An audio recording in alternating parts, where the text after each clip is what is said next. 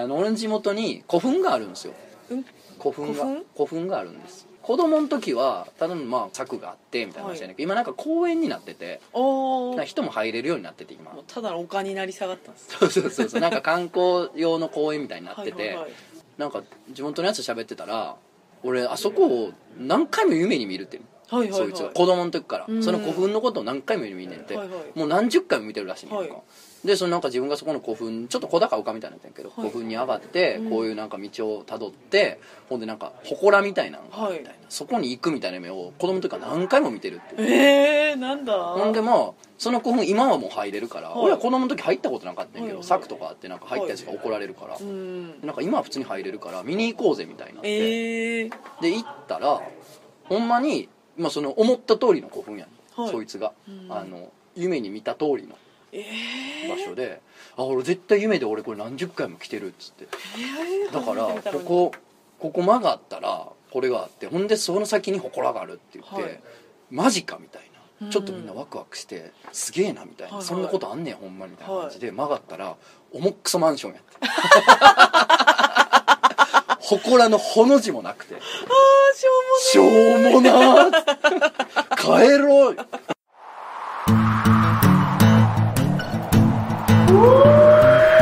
漫画犬。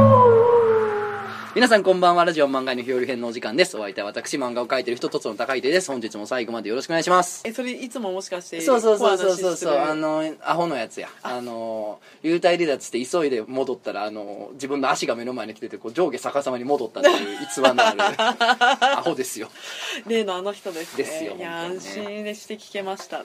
ということでですね今回は会談会です。はい。そうです。いやいよいよ来ましたよ。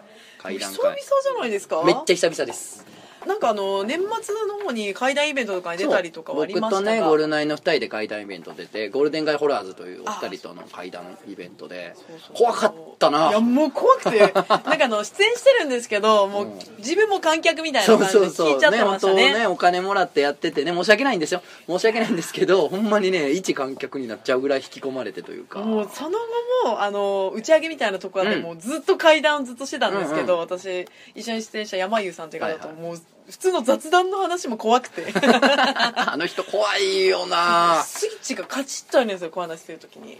あの去年夏にも僕会談イベントやったんです。オールナイトで会談イベントやって、でこの年末もやったじゃないですか、はい。もうさみんななんなん怖いわ。みんなの話が。いや本当怖い話みんな持ちすぎ、ねえ自分の時はねそんなでもないというか淡々と喋っちゃうんやけど人の話って怖いねあととつのさんはめちゃくちゃあの女性人気がすごいなって思いましたイベント終わった後。そうですか？いやーって女の人の人だかりでそんなことないよ。そえそれそんなんおったほんまに？おえ前しか見えてないんじゃない。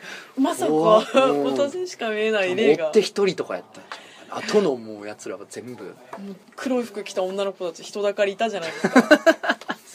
いっぱい。でもね皆さん来ていただいてありがとうございます。いやありがとうござい本当にましたあのイベントの後もねそんなにゆっくりお話できなくてね非常に申し訳ないなと思って。そうですね。あんまり喋れなかったですね。そういう時こそ喋りたいよね。あ確かに怖い話したいですねみんなそう。とあとなんか僕らみたいになんてでしょうか。あの作品というか何かしらを出して、はい。それなんかネットの反応とかいただけますけどやっぱ直接喋れる機会ってあんまないから、あ確かにイベントの時とかこそなんか喋りたいなというかなんか直接話伺いたいなっていうのがあるんで感ね想とか聞きたいですね。ね会談会とかの。今年もなんかいろいろやっていきましょうということですましょうよねはい。えーお名前すれみさんはい。はい、どうぞのさんこんにちは。早速ですが、先日久しぶりに会った友人から聞いたお話をさせていただきます。はい。えー友人が何週間か前に先輩らに誘われ飲み会に行った時の話です。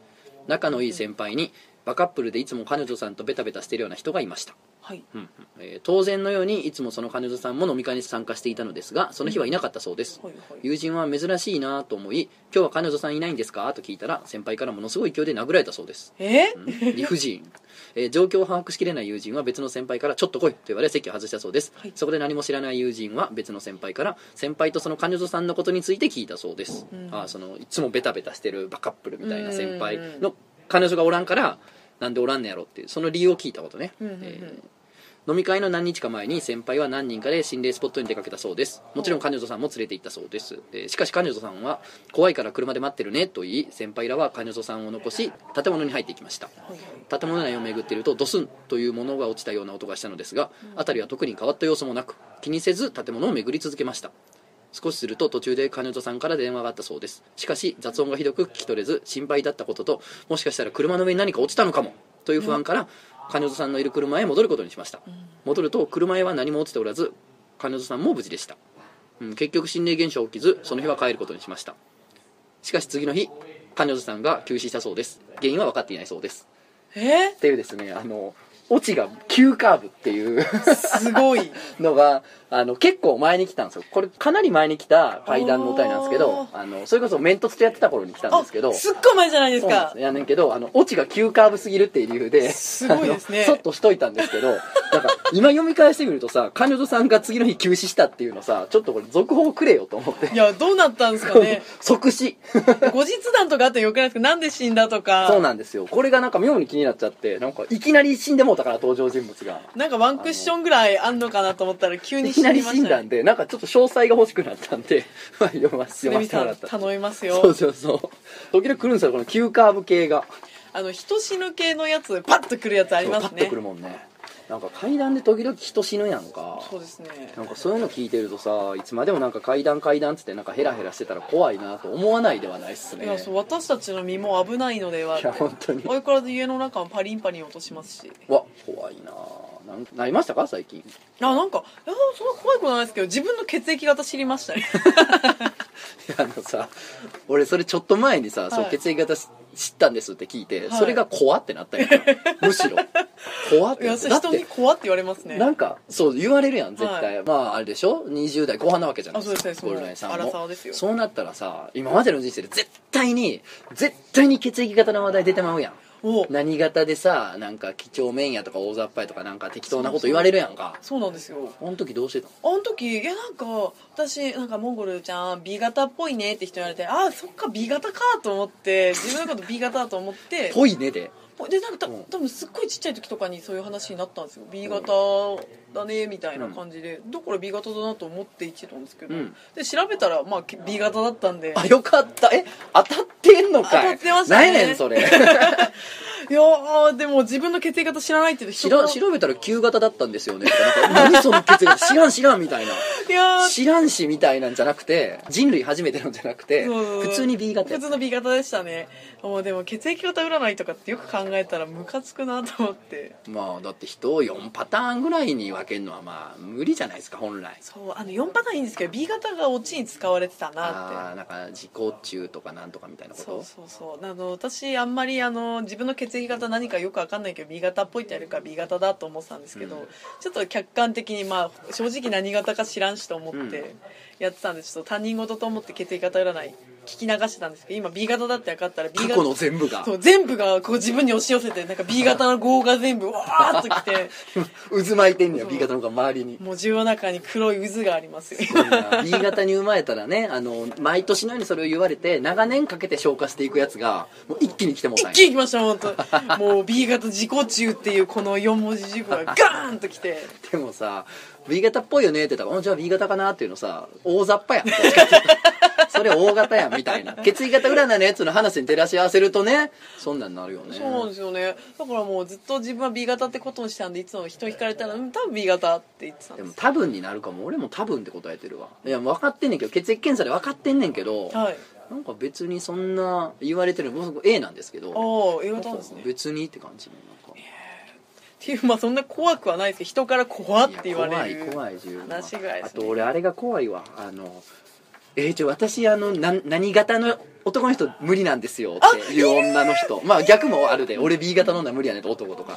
あれが怖いわ。あれ怖いですね。何そのざっくりした理由で人無理っていう感じ。いやだなんか女の子だと「え私 A 型の男無理」とか言う人はよくいる。怖人間のあの偏見は怖いものがありますよ。それを言う人間が無理やわってなるこっちとしては。やっぱ人間一番怖いですか知ららねんしと思うよね。はいえー、ルーレンジャーさんこんにちは。あトゾンさん、モンゴルナイムさん、はじめまして。ラジオ漫画へのいつも楽しく拝聴させていただいております。りがとうございます、えールーレンジャーと申します。人間のオスで35歳です。何やこの中学生のプロフィールみたいな書き方しやがって。全略プロフ、ね、階段祈談のコーナーに応募させていただきたくメール差し上げております、えー今回ラジオに投稿するに際し自分の中で状況を整理してみましたが何分私が6歳とか7歳くらいの頃の話で25年以上前の話となりますと。お。結構前ですね、えー当時私は夏休みでして両親と共に母方の祖父母の家に10日ほど帰省しておりました。うん。祖父母の家は結構な田舎の山の麓にあり田舎ゆえにそれなりに大きな敷地でした。帰省4日目くらいで若干だれてきていたその日の午前私は夏休み子供スペシャルとかいうタイトルのテレビ番組でウルトラマンをぼーっと見ておりました。やってるよね夏休み。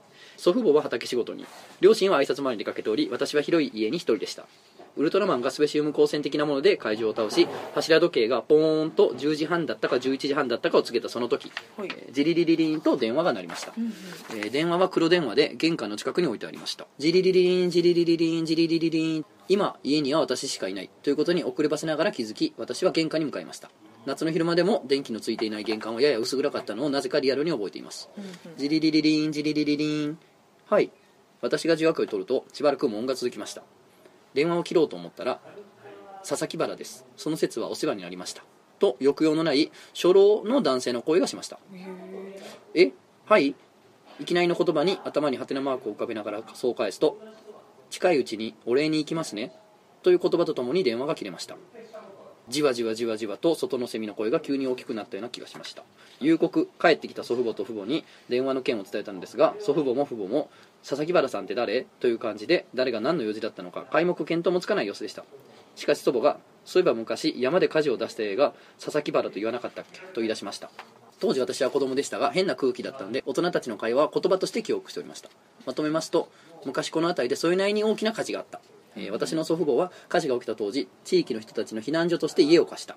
その当時の時代背景もあり火事を出した家というのは村八分扱いを受けていたように思われた。火事を出した家は集落に居づらくなりいつしかどこか引っ越したらしい。その火事を出した家の名前がどうやら佐々木原。えー別に祖父母と佐々木原なる人物との間に直接のやり取りや交流があったわけではないため何とも気の悪い感じでした。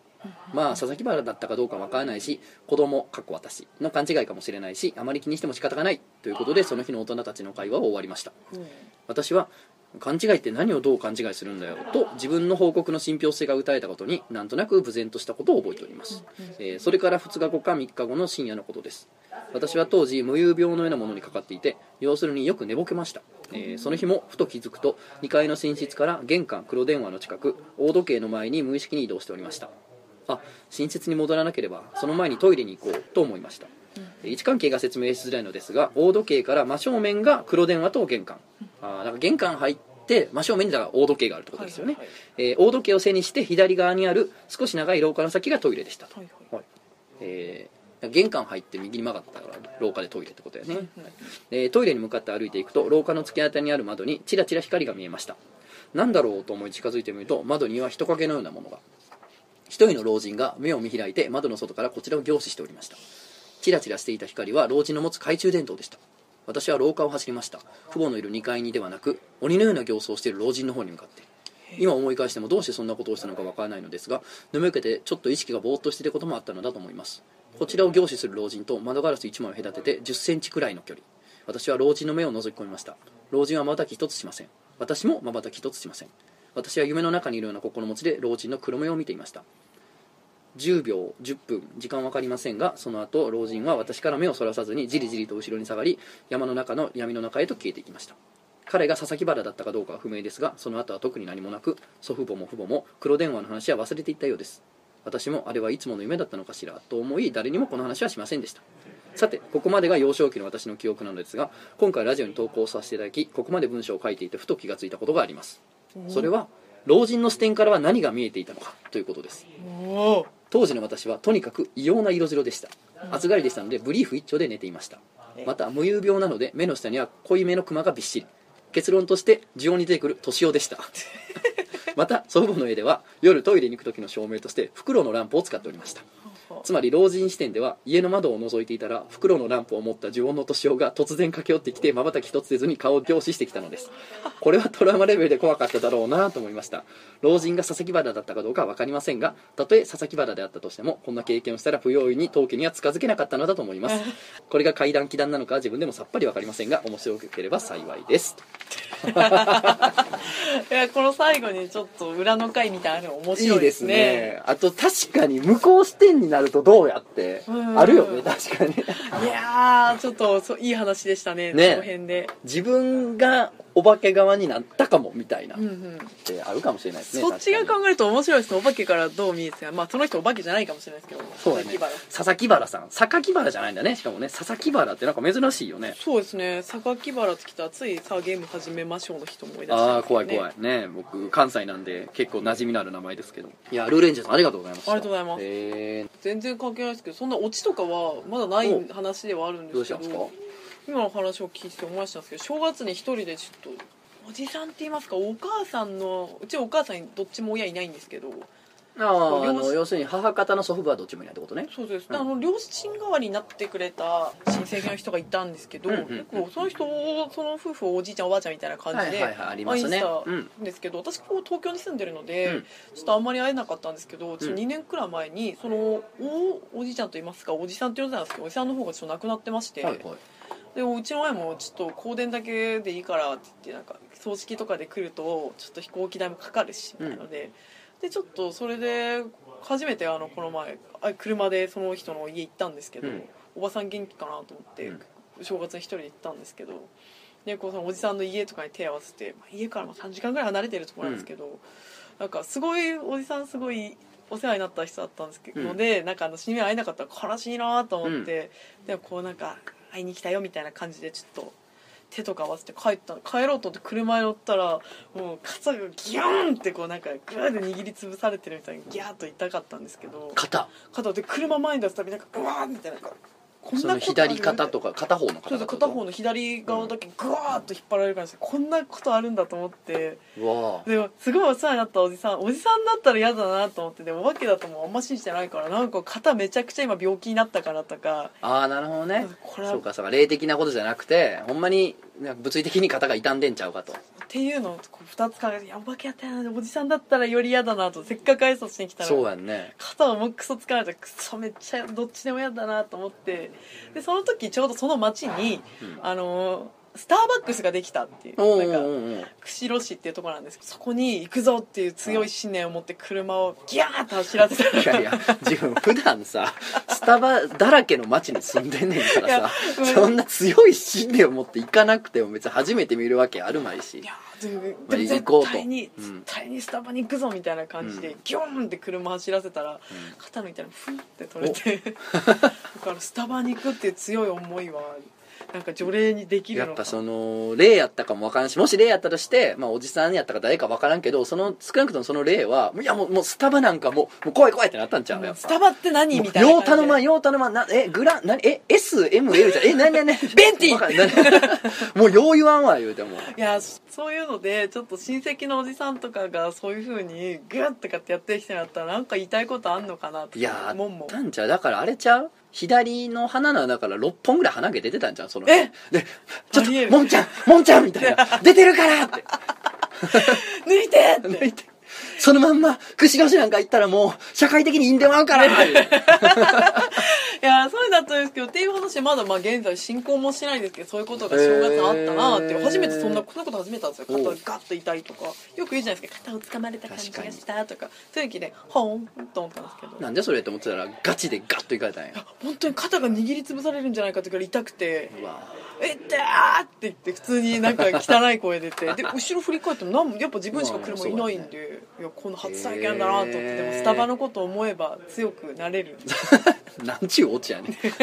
多分今まで怪談話ってさこの世に多分なんか6000万個ぐらいあると思うねんけそうどですね。スタバに行こうという強い気持ちがあればなんとかなるとオチの怪談話は初めて爆誕したと 正直。やっぱ私うんちで除霊するって話とかも階段のやつイベントでしましたけどあこれは俺イベントではしたけどまだラジオでしてない話がいっぱいありまして。ああもう一回聞きたいです。いやあのそのねそれこそ掴まれたでね思い出しましたけど、あの渋谷で。はい。そうそこ渋谷であのトイレ行こうと思いまして、うん。でも渋谷ってどこのトイレも混んでるしなんか人がいっぱいのトイレって落ち着かんから、うんわかりまあまあ急いでるわけやなしまあどうせやったらなんか人のおらんトイレに行きたいなと思って、ちょっと考えた結果あそこなら人がいなさそうっていうところが一個ありまして、まああの渋谷の映画館のはいはいはい。あるビルの地下ああ1階のねあのはいはい蒙古断面中本の入ってる、わかりますよ。東宝シネマの。のねその地下1階のトイレうん。があそこやったらなんか人いなかったイメージがあると、はいはい。なんかあのフロア自体がそんな人混みみたいなイメージもないしと思って、うん。じゃあ行こうと思って行ったら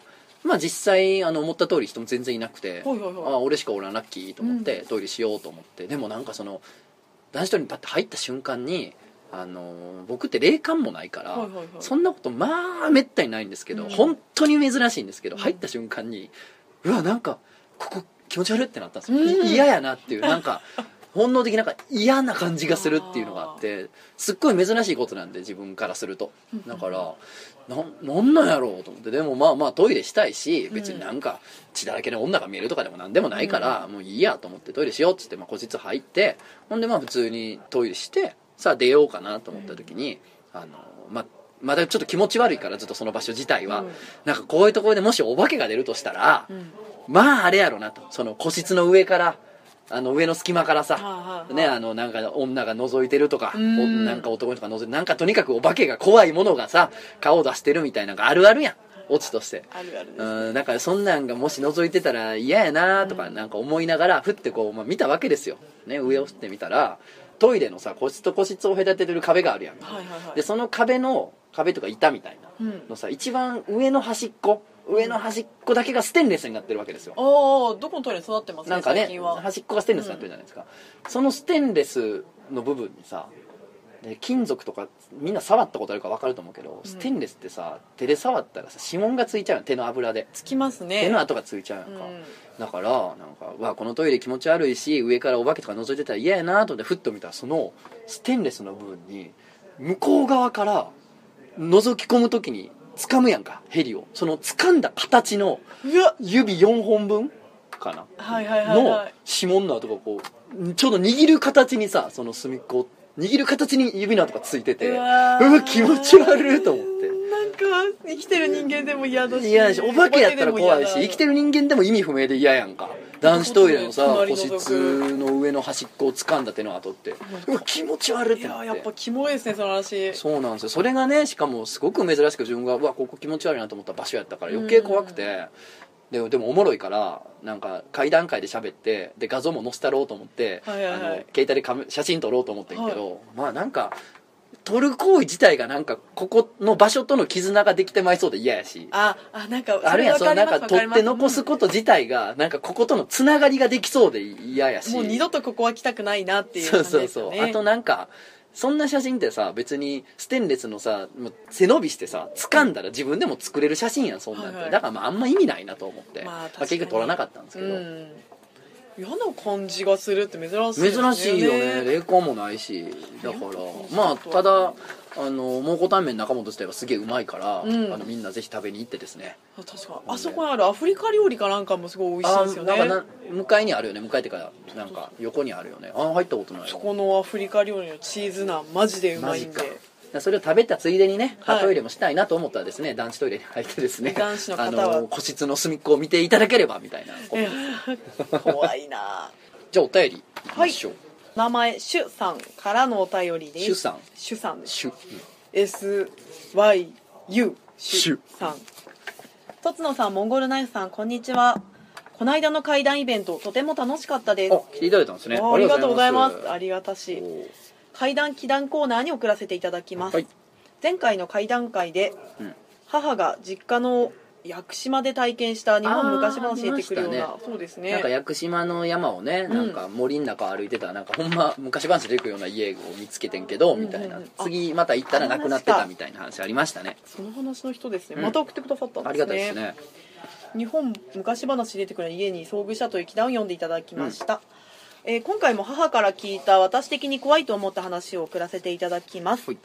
一つの話は短くて母が中学生ぐらいの時に屋久島の実家で体験した話です、うん。母が実家でトイレに入っていた時にトイレのドアを閉めようとしたらしいのですが、うん。ドアって閉める時にドアとドアをつけている壁に2 3センチ隙間があってその隙間からトイレが見えるじゃないですか。あーあの蝶つがいがついてるからそうですね。ちょっと閉める時にチラうん一瞬チラッと見えるよねまあまあすっごい細いけど。あそこに指挟んで大変なこといやに痛いからそれは、うん、そうでそのドアを閉める瞬間にその2 3センチの隙間に本来ならトイレが見えるはずなのですがそりゃそうでしょ向こう側に非日常的な世界が広がっていて母もうろ覚えらしいのですが昔の今この世界では現実的ではない昔の世界がその2 3センチの中に見えたらしいです。ほう。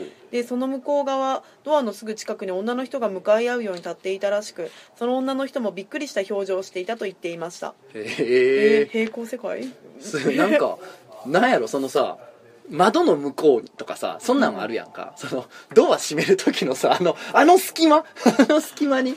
え？指挟んだりってあの隙間に？なるほどね、えー不思議な世界のドアを開けてしまったと思いドアを閉じたらしいのですが、うん。もう一度開けてみてもただのトイレだったらしいです。詳しくないのですがたまに聞くパラレルワールドみたいな感じなのでしょうね。なんか屋久島ってロケーションがいいよね。いいですね、そういうすごいあの秘境みたいなそうそう。みんながなんかあってもいいやろなっていう、神秘的な場所で起こる話はすごいいいですね。あともう一つ個人的に最近聞いた話で一番怖いと思った話です、はいはい私が中学生の時に母が体験した話です。おうおかん体験しとんなさっきから。やっぱりいいね。霊力の強い島なんですかね屋久島って。私が中学生の時に母が体験した話です。私の実家は少し大きめの家で2階に上がる階段は途中に大人が2人寝れるくらいのスペースの踊り場がありめちゃめちゃでけえじゃねえかよ。お嬢ですね。ね。また登った方とは反対側に2階へと続く階段が伸びています。平日の午前中いつも通り子供たちは学校へ行き私も中学校へと出かけていました。うん。その時間にいつも通り母が階段を一段一段下から拭き掃除をして2階へ登っていました。途中踊り場の部分を拭いている時ふと2階を見たら私が2階の階段を登ったところに母の方を見て立っていたということですあ見上げたら中学校行ったあのこの主さんがいたってことですね平日の午前中なのでさっき見送った私がいるはずもなくそれにその母が見た私は真顔とも言えない何というか表情がなかったと言っていました。つまり母が私の生き量を見たということです。なるほど。母はあ生き量だ。気づいた感じ出しちゃダメだなと思い何も触慣れれずに。とんな。おかん慣れとんなえらい。すごくないですか？寺生まれですか、えー何も触れずに踊り場を拭き終わり2階に上がろうともう一度見た時もうその私はいなかったと言っています。その後2階の部屋全部を見ても私はいなかったらしいです。うん。ちなみになんですがその時同じ時期にお姉ちゃんも私の生き量を見ていたらしいです。ほお姉ちゃんも2階登ろうとしたら階段を登りきったところに表情のない私が立っていたらしいうです。怖いな。最近知らされたのですが人の生き量ならまだしも自分の生き量を家族が見ているって考えたらすごく気持ちが悪いです私個人は霊感は1ミリもないんですがなぜ自分の家に自分自身の生き量がいたんですかね？私自身は不思議なことは一切なかったのですが最近はそういうことはないらしいです。以上母から聞いた話です。長くなってしまいましたが読んでいただきありがとうございました。めちゃくちゃ学校行きたくなかったんちゃう？あー なんか思春期で。そうそうもうええし学校だるいしみたいなことかな。あーで前あの階段話したんですけど生き量はちょっとあのちょっと人に何か思うだけで飛ばせるっていう話ありましたよね。そうやんな。言ってたね。生き量がいるか高次元存在とこう通信して見れるんじゃないですか？なんか前話したやってたね前の結構前の階段階で。結構前になんか怖いわもうその考えが。知り合いの元カノがこう、生き量と話したりとかできるんですけど、はいは直接じゃなくてちょっと人間とちょっと神とかの間にいる高次元存在ってやつにこう問い出して、あのメールセンターみたいなところにそこで生き量の言葉とかをこう聞くんですけど生き量ってあのちょっとあの人嫌だなとかなんかちょっとした思いだけで自分が意識してない思いで飛んでいくっていうすごい話だこの人もなんか学校行きたくないって学校行思いがきたくないんやろな。まだ実家住んでんのかな。それまだ家なんやろな。いやこのそうですね。雰囲気的には。お嬢ですよだいぶ。すごいよな。家の作りが。踊り場がそんな人が2人3人寝れるってさもうその踊り場が俺んちやわもう。でもその。正直もう今東京で住んでる人よりいいとこ住んでる。一人暮らしのすごい若者よりな。いやーでもなんかこそのさっきのさ高次元存在のはいはい方のって話でさ、そのなんか生き量はすぐ飛ぶって言うんでしょ？その友はい達が、そうですよ。それで言ったらさなんていうの？ちょっとなんか思えただけでも飛んでくるってことやろ？なんかこうしてほしかったなみたいな自分が意識してないような願望がファッて飛ぶらしいですよ。それってさ知り合い多ければ多いほどリスク高いよおな。高いです。よもうめっちゃ生き量もうラジオとかもうやめよう。もうえもいやいやいや多分生き量飛んできてるから。ちょっと。人がもう聞くたびに飛んでくるんやからそんなもん。確かにこの話嫌だったなとかって思われて。階段階だけ聞いてませんとか言われるから聞いてくれや。いや全然怖くないですよ。あ聞いてでもそういう人ってこれ聞かへんから届いてないやろな届えーけ届けこの思い。生き量。届いやけでも高次元存在にみんなアクセスできへんから。なんかあと飛ばすと飛ばしてる人も飛ばされた人もめちゃくちゃ疲れる。疲れるんや。ほど、えー、じゃあ行きましょう。お名前だるまいもさん。はい。えー、とつのさんいつも楽しくラジオを拝聴させていただいております。だるまいもと申します、えーこれは私が社会人1年目の夏の出来事なんですが初めてのボーナスでバイクを買いそのバイクで大学時代の友人数人と1泊2日のツーリングに行くことになったのです、えー楽しそう慣れないロングツーリングにヘトヘトでしたがインカムをつけていたこともあり友人たちの会話がとても楽しくこのツーリングは最高だと思っていました。初日はなんとか夕方に目的地のキャンプ場に到着し散々飲んで食って騒いだ私たちは心地よい疲労感に任せてそのまま眠りにつき日が明けました。2日目友人のうちの1人、えー仮に A とします。が来た道で帰るのも面白くないから別の道で帰ろうと提案し私たちはその提案に賛同し走り始めました。えーどれほど走った頃か定かではありませんがしばらく峠をキャンプ場から街に向かって走っていると辺りに霧が立ち込めてきたのです。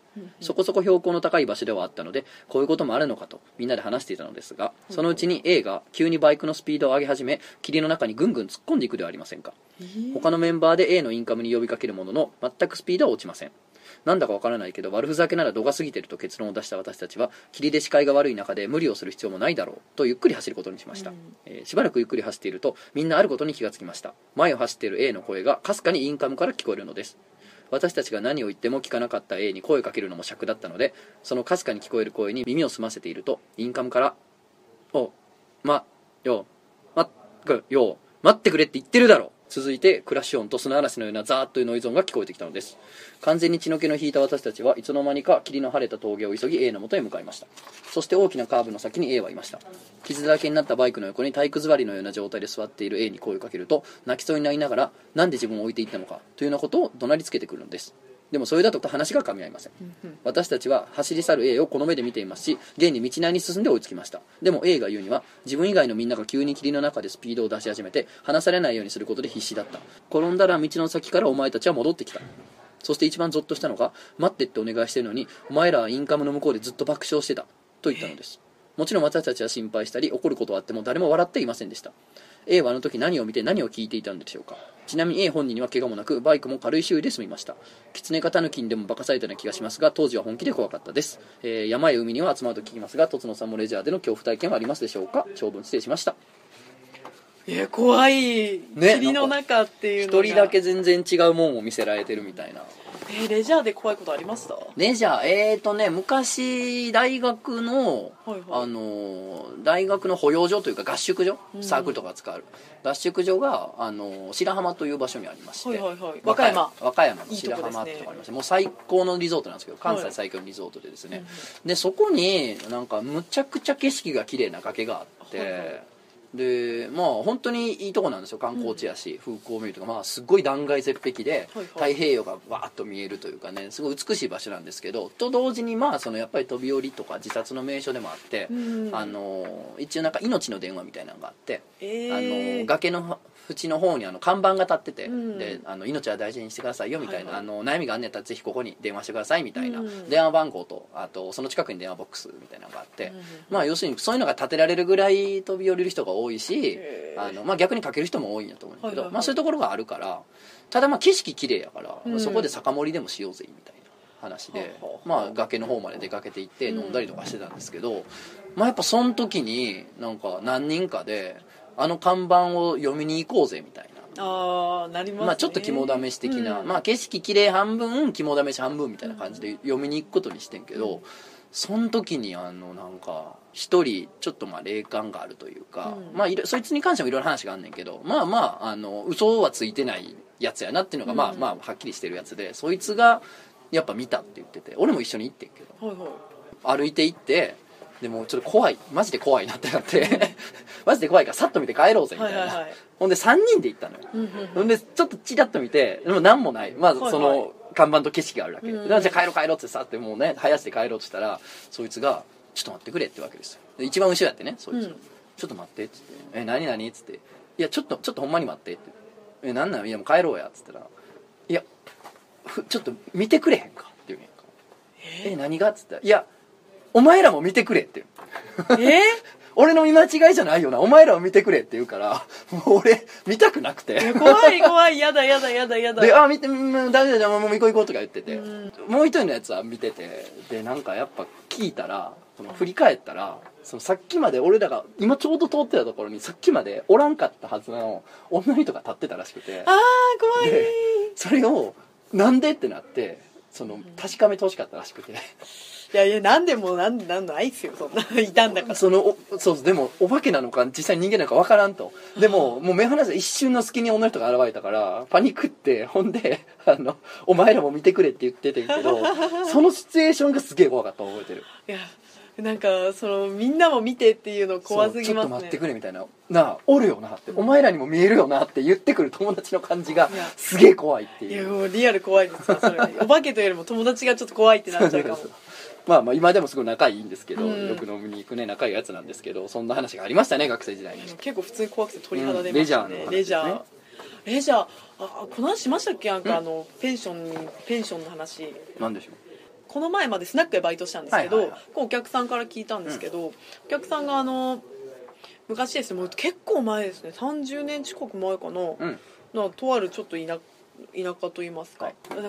のペンションに泊まっなんかあのちょっとちょっとしたなんていうんですかねちょっと国際的なイベントがあって、うんうんうん。その研修みたいな感じでこういっぱいぎゅうぎゅうで泊まったことがあったみたいな感じで、でいろんなところから、まあ、同い年の中学生とかが集められてて、なんていうのかな研修したりとかして夜開放的になるじゃないですか、まあまあそうやんね。でヤンキーもいて、ダメなんですけどお酒飲んでらっしゃるんですよみんなで,、で男女がちょっとエッチな雰囲気みたいになってきおて。おええやんでそこでなんかあのーでも女子がしくしく泣き出したらしくてうん。しくしくしくしくでなどうした？みたいな、うん。せっかくいい雰囲気あったのかも、うん。その人も男だからちょっと中学生でこう男女でエロい雰囲気あったらテンション超上がって。そうやんな。今からエロいことあるかもって思ってんのに誰かが泣き出したらもうそういう雰囲気流れお流れや。そうなんですよ。いやもうこれからロフトとかでエロいことあるかもしれないって思ったのに、そしたら女の子たち何か「なんか窓の外に女の人がいる」って言ってて、で窓窓の外何もいないじゃんみたいな感じでもうでも女子が最初23人が泣いてたのがもう一気にもういる女子全員いる、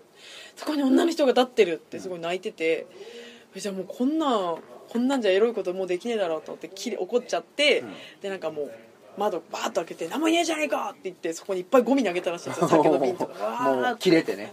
でゴミとかをでみんな「いやー!」みたいになってるけどそしたら女の人こうはっとなんかいなくなったらしくて、その日でもう終わり解散だったので、うん。もうみんなこう解き放たれた後に、こう昔だから連絡網とかがあるんですよ。はいはいはいはいその今みたいに携帯電話でどうのこうのみたいな LINE 交換しようとかじゃなくてってことね。そんで連絡網こう回ってきたらしくて、んこの前の宿泊合宿のところ覚えてるみたいな感じで女の子が電話来て、うん。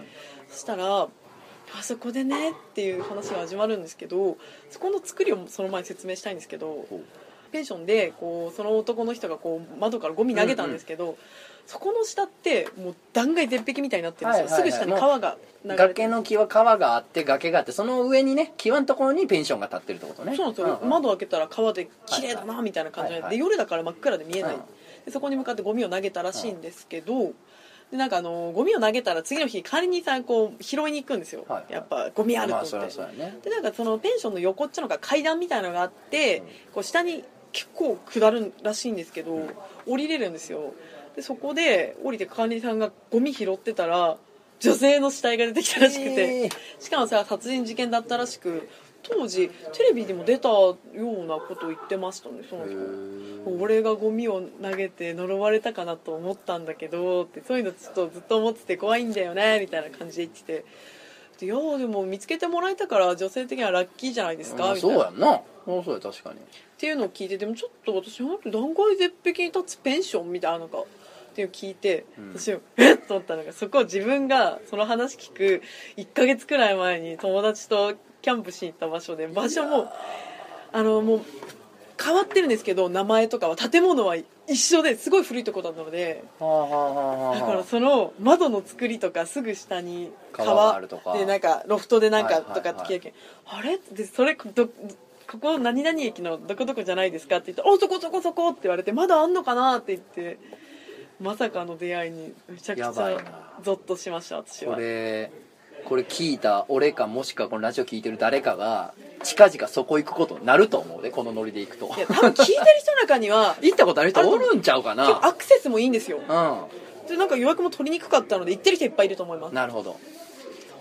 ねこれで結構もう今の条件で絞り込めちゃった人いるかもしれない。おるかもしれないですね。で読みます、はい。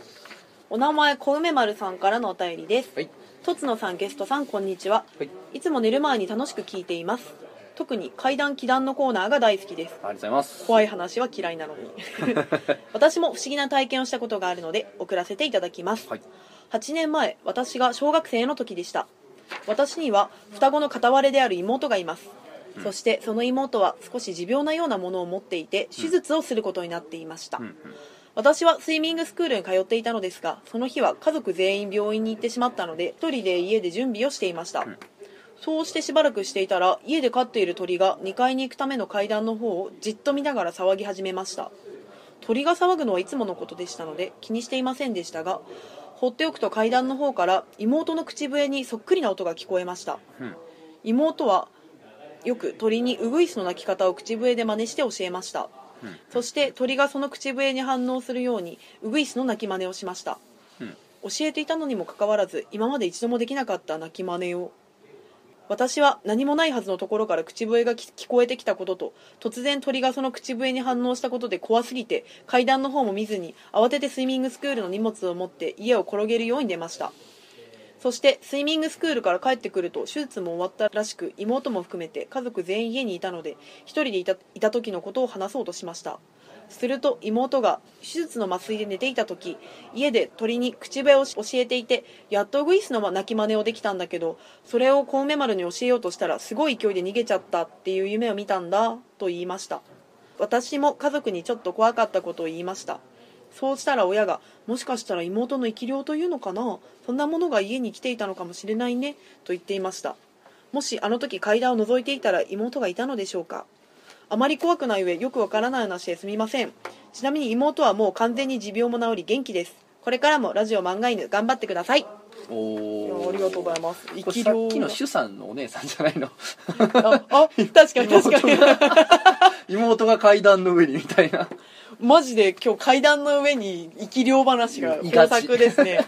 生き量階段の上にいがちかいでもこれなんかその現れ方が面白くないですか？すごいなんかギミックというか口笛現れるものが鳥とか口笛とかさ鳴き真似とか、すごいよな。ほんでなんかしかもしなんか夢の中で教えてたんだよね？みたいな。うん。いや不思議な話です。なんか鳥が出てくるのもなんか珍しくていい。そうよね。でも鳥には見えてたよねだから。そうですね生き量が。で鳥結構見えんねんなあいつら。俺たちよりなんか見えてる範囲が広いとか色が多いとか噂あるけどそういうことなのかね。優秀ですね優秀ですな。なんか何やったっけ？その怪談新民袋かなんかのはいはい。怪談の本でさ、やっぱなんか外国に行ってた自分の子供かなんかがさすっごいなんか外国で熱を出してて鳥うんうん。でその熱に浮かされながら実家の夢を見てたらしいねんけどちょうどそのタイミングでなんか誰かが家に来てあの蛇口をひねって水が出てその水が出てんのではいはい。なんかその起きたっていう家族がおって、でもそれは後でなんか答え合わせみたいに、うん。そのか帰ってきたやつに聞いたらいやすっごい熱が出て外国で。夢の中で実家帰って水飲もうと思って蛇口ひねった夢を見てたみたいな話があんねんけど、ええ面白いですね。ねなんかそういう系ですよねこれもなんか。人間でもしかしてい私たち発揮できてないだけでいろんな力があるのかもしれないですね。あと妹手術中にもうインデマイかけてたんちゃう？え？霊抜けてるやんだって死ん,、まあそうですねそうですねこれ危なかったですよね。危なかったんちゃう元気になって面白かったですね。妹がインデマいそうになって話しちゃいますのこれ。そうですよね。だってもう体から霊抜けてるって。そうやで。だいぶの大事やな口笛吹いて。えー、じゃあ俺も行こうかな。はい。えーお名前デブは咀嚼回数が少ないさん。ねえデブはね咀嚼回数が少ないんですよ本当に。マジで？えー、よだよう噛んだ方がええんやろ？だって。疲れるじゃないですあか終われるよな。あんまよう噛んだら。ケツ上がりそう鍛えられそう。えー、とつのさんモンゴルライブさんこんばんは、えーまあ。階段会通常会毎週楽しみに聞いております。階段祈談コーナーに投稿します。自分が小さい頃の話なので正直記憶はおぼろげであり思い出せる限りで書いている拙い文ではありますがもしよければお目通しいただけると幸いです、えーこれは僕が45歳ぐらいの頃に体験した話です。はい。当時一人っ子の僕は両親2人とアパートで暮らしていましたえーその日の夜のことです。まだ時計も読めないくらいの子供だったので正確な時間は分かりませんがおそらく夜中の1時2時頃だったと思います。はいはい。いつもはぐっすり眠っているはずの時間帯にふと目が覚めました。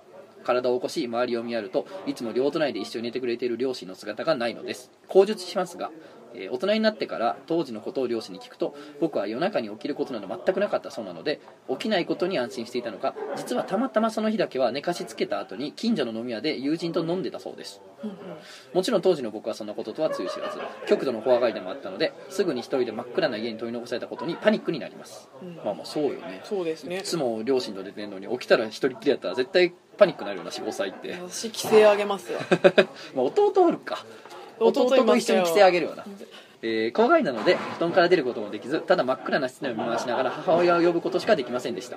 怖さも限界に達した頃自分が寝ている場所からキッチンが見えるのですがそのキッチンに入る手前に冷蔵庫があります。その冷蔵庫の影から、えーもしくは角から人のような影が上半身だけ覗き込むような動きで一瞬ふっと現れまた冷蔵庫の影に隠れました僕はそれを見た瞬間に今で言うネットなどでうっかりめっちゃ怖いホラー画像を見てしまった時にびっくりして心臓がギューンとなる状態になりました。あその感じああるよね。キッてなるやつあるよね。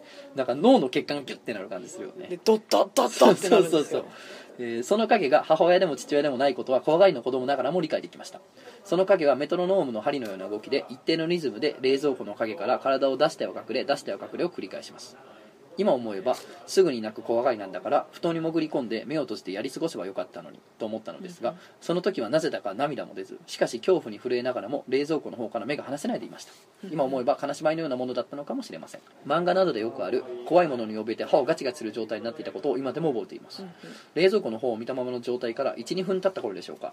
今度はピーという聞いたことがないような異様な音が聞こえてきました例えるならテレビの試験放送に合わせて、えー、明石家さんまの引き笑いがずっと続いているような音です。あははまあまあまあピーとヒヒーみたいなの合わさったようなやつ。えーかっこいいじゃないですかもう。その音は10秒ほどでやんだ気がします。そこからすぐにガチャというラジカセにカセットを入れた時のような音がします。僕はその時そのガチャの音を両親が帰宅し部屋の鍵を開けた時のものだと思いああママが帰ってきた。怖かった。本当に怖かった。よかったよかったと安心しようやく涙がこぼれ落ちましたしかしガチャの音がしたのに玄関のドアが開く音も両親の気配もありません。うん。するとまたガチャとカセットを入れた時のような音が聞こえます。ガチャガチャガチャガチャガチャ。何度もガチャという音が聞こえてきます。音を聞いているとあることに気づきました。かすかでありますがガチャンの音に合わせて人間の声でもガチャと言っているのです。うわ。するとまたピーと鳴り響き続く試験放送の音。そして機械音とともに人の声で何度も何度もささやくガチャガチャガチャという音にとうとう恐怖のキャパオーバー。大パニック大号泣。後ろを振り返り立ち上がり寝室の窓を開けて「ママーママー」と外に向かって泣き叫び続けたところまでが 僕の記憶に残っている体験です。きっと当時のことは夢だろうとも思うんですがこの体験をふと思い出し母に初めて話すと確かにいつもは朝まで一緒に寝ていたが一度だけ寝かしつけた後に父親と友人らで飲みに行き帰ってくると開いた窓際に僕がもたれかかり泣き疲れたように眠っていたのでかわいそうなことをしてしまったと思い反省した日があった。とのことらしくやはりその時に見聞きした影や音などはさておき夜中に家に一人残され恐怖で窓を開けて叫び続けたというのは事実でした。僕の記憶の中のあの体験は一体何だったのか最初におぼろげな記憶と言いましたがおぼろげなのは実は前後の状況だけであの時見た影と聞いた音窓を開けてママーと泣き叫び続けたことは今でも割と鮮明に覚えているし今また実際に同じことが起きたらと思うとめちゃめちゃ怖いので正直夢であってほしいぐらいです。今お子さんがいる方はお子さんのトラウマを残さないようにどうしても飲みに行く時は知り合い親戚に集めましょう。あ。そして一人暮らしの皆さんは夜中に目が覚めても決して冷蔵庫などの大きい家具家電の方を見ないように気をつけてくださいね。ガチャッという音もきっと隣に住むカップルの喘ぎ声です。さっさと仕事で寝てしまいましょう。長文失礼しましたちゃんとアドバイスが なんかガチャって。最後にあの怖すぎてボケたなこいつっていうね。いや普通に怖い話。ガチャをあげ喘ぎ声という一ボケで逃げようとしたけど違うからな。逃げられないんですよ。めちゃくちゃ怖い何かやからなそれは。いやなんかでもガチャが人間の声がついカイジのザワザワ なんかさ、うん、音でしかなかったもんが途中から人間の声になるっていうのがなんか理不尽で面白いというかいや今回のあの新しい視点幽霊側の視点に立ってみて考えるんですけどうん。もっとビビらしてやるぞって思ったんじゃないですかね。言ったろかいんだな。なんかあれ？こいつこのガチャ音だけではちょっとビビり弱いなみたいな。声で言ったろかいみたいなことか。窓で「ママ!」で「よっしゃ!」って終わったんじゃないですか。ここまで来た OK みたいな。もうビビらせがちしたなって思ったんです最初の冷蔵庫のあれで十分ビビったと思うけどな。やっぱ泣き叫ばせないと。いやーなんか子供の見るものってやっぱ変よな。なんか独特というか。そうですね。いわゆるなんか白い服着た女がみたいなベタなもんってあんまなくてなんかこういうなんかカテゴライズができんもんみたいうな、んなんか白い服着たとかって髪長女の人とかってよく聞きますけど、それってもうみんなこれお化けはこういうものみたいなね。固定概念みたいな。脳が作り出した虚像かもしれませんよ子供の方がなんかそういう意味で変なもん見るなっていう。なんかねちょっと違うんですけど、はい。えー中田リルカ君、えーまあ、すごくこの方はメールを送ってくださる中学生ぐらいの子なんでね、えーあのありがとうございますってことなんですけど、えーとね、彼が、えーとね「僕は人に怒られてるとはい。遠近感や大小の区別がつきにくくなります」ええー人と普通の会話をしている時に何も変わらぬんですが人に怒られていて僕が泣いてしまった瞬間などに急に人のサイズ感がおかしくなります、えーこう僕に怒っている対象の人が平面的にベターっと大きく見える感覚や自分がドールハウスに入ってしまうような圧迫感天井が低くなる感覚にも襲われます。うんうん。細野さんこのように体験したことありますか？ということなんですけど多分これ不思議の国のアリス症候群やと思うんですよ。えー、そんなのあるんですか？あるんですよ。なんか成長期の子供の脳にたまに起こる現象で、うん。中学生ぐらいになったらほぼ起こんなくなってきてるはずやねんけどね。ちっちゃい子供のうちは時々起こんねんて。えー。自分の手がすっげえでかく感じたりとかはいはいはい、はい、そのドールハウスの辺にすっごいギュッと圧迫された感じがするとかっていうえー。なんかね成長過程の脳に起こるまあ今今風に言うとエラーだとされてるけどまあ多分なんか必要な構造なんやろ。あ必要なシステムなんやと思うねんけどその不思議の国のアリス症候群というですねあれがあるんで。いいですねそれ。そうなんなかったら。私は怒俺もならんかった。怒る時は視界が真っ赤になるぐらいでしたね。それ怖いねんけどなんだ戦闘民族なの？えなんかもう怒られ怒られて逆ギレとかしてムカーッと来てる時とかこの辺目の端端から真ん中上げて視界がどんどん赤くなっていくみたいなのありまだしたねから多分血圧がガーッと上がってるとかなんか頭部の血流がめっちゃ激しくなってこう白目の中のさ血管がさめっちゃ活性化してるってことあのパッと見し白いんですけどえー。自分が見えてる視界が真っ赤になってきてえー何それ？で息とかもとかってなってくるんですけど怒るめちゃくちゃ怒るそうそうなりますねヒグマのハーフなのかなこいでもなんか前なんかみんなでみなかみ行った時に、はいヒグマの鳴き真似やったらクマ起きましたよねあ起きた起きた起きた寝てるツキノワグマがつ コミュニケーション取れてるのでビビったもんめっちゃ。3頭全部ファッと。そうそうそう。ヒグマ先輩チッスみたいなやつだもん。なんかそれまでなんかみんなが「おいクマさん」とか言ってもガン無視だったんですけど、めっちゃ寝てた。ヒグマの真似したらバッと起きて。いおるぞみたいなやあれめちゃくちゃ自分もしかしてクマの子？っ て思いましたが。まあほらアイヌの伝説とかではさやっぱ熊の血引いてるやつも多分おるからさ。クマのかキングカムイの生まれ変わりみたいな感じで。でもなんかとりあえずなんかさっきのさあの不思議の国のアリ症候群じゃないですけど、うん。なんか子供の脳が見るもんって結構面白いなつながりだったんですけどねさっきの紹介したのは。確かに。要するにそのなんか影とか。影がチックタックこうメトロノームでてなんか一定間隔で動いてるように見えるとか、うん。なんかそういうちょっと不思議なものの見え方ちょっと童話チックなものの見え方みたいな。えーなんかそういうので大人になってなくなっちゃうの悲しいですそういうの見たいですね逆に。たまに大人になっても治ってない治ってないというかそのまんまの人もおるみたいやけどねまあ、すごい珍しい。すごい珍しいけどただ俺怒ったら視界真っ赤になる人珍しいと思うけど ですかこれ大人になってからありますよ。いやありがとうございますあありがとうございまし、た、いやまた皆さんぜひいろんなお便りをください。僕らは僕らでねまたうん。探しに行ったり自分が体験俺はせえへんけどあんまりちょっといろんなしていこうと思うんで。そうですね。体験したやつの続報とかもあったらあそうやんね。ぜひぜひ、ね。まあ、またイベントなんかも出ましょう。はい。やりましょう。ぜひぜひまたやりましょう。いやーじゃあじゃあ会談会です。ありがとうございましありがたとうございました。いやー俺でもさそのなんかペンションの話してたよ。あしましました。俺あれ調べてんその後。あしました？結構いろいろ調べてんけど確かにねえーっとねすごい近いとこ